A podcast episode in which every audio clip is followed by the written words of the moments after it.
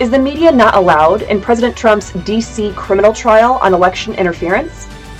Federal prosecutor Jack Smith opposes having media in the courtroom for President Trump's DC criminal trial on alleged election interference. Why is he opposing media coverage? And what does the Constitution say about it? I'm constitutional attorney Catherine Henry. For more than 20 years, I've been fighting for the underdog. But since COVID began, I've devoted all my time and efforts to fighting against government tyranny and educating and empowering the public. So, welcome to our next episode of Restore Freedom Weekly. A coalition of media organizations and NBC have made requests to be able to broadcast the upcoming trial for President Trump on the alleged election interference matters for Washington, D.C. Now, Trump's attorneys agree with the request, but it's prosecutor Jack Smith who opposes the request. In his objection that he filed in court just a few days ago, Special Federal Prosecutor Jack Smith argues that Federal Rule of Criminal Procedure 53 prohibits the use of media or broadcasting in the courtroom. So, what does Federal Rule of Criminal Procedure 53 actually say? It is titled Courtroom Photographing and Broadcasting Prohibited. And it's a pretty short court rule saying that except as otherwise provided by a statute or these rules, the court must not permit the taking of photographs in the courtroom during judicial proceedings or the broadcasting of judicial proceedings from the courtroom.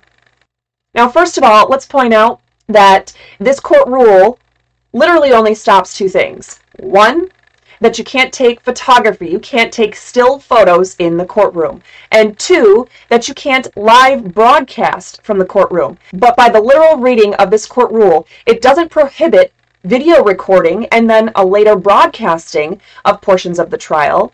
But federal prosecutor Jack Smith is arguing that it does. But not only do we need to look at the actual wording of this rule, we need to look at something a bit more important. You've guessed it, the Constitution.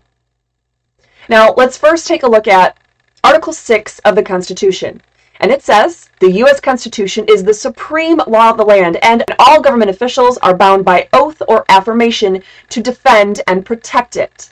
So, what does that mean? It literally means that no court rules can ever supersede or contradict the Constitution. So let's look at the Constitution. Is there anything in the Constitution that says that the media can be there? That says that the criminal defendant, in this case President Donald Trump, has a right to press coverage of the trial?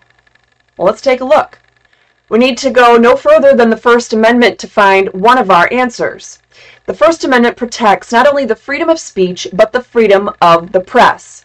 So this includes not only the right of the press itself to be present and to record and share information to the public, but it also includes the element of the right of the people to be able to watch over government actions. This is akin to the right to attend legislative committee hearings or Department of Education meetings.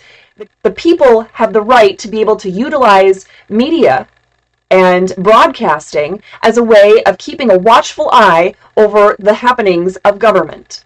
So the First Amendment covers the right of the people and the right of the press. But what's also an important right to consider? Well, that would be the right of the criminal defendant, in this case, President Donald Trump. And for that, let's look at the Sixth Amendment to the U.S. Constitution. The Sixth Amendment says, in all criminal prosecutions, the accused shall enjoy the right to a speedy and public trial. Now, how can President Trump's trial be public if the media is kept out? It can't. The bottom line is that we, the people, retain ultimate control and authority via our Republican form of government, guaranteed by Article 4, Section 4 of the U.S. Constitution. We have the authority to oversee all functions of our government and the accused has the right to be protected by that public oversight.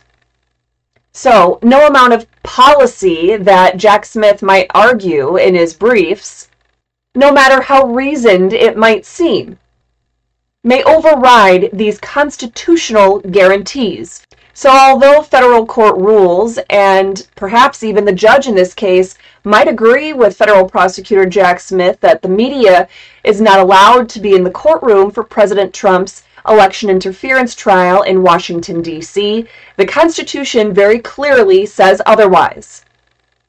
Want to interact on this important topic? Comment on this video or call in the second Tuesday of the month at noon Eastern Standard Time to participate in our live constitutional discussion. Make sure to like, follow, subscribe, and share. And remember, together we can restore freedom.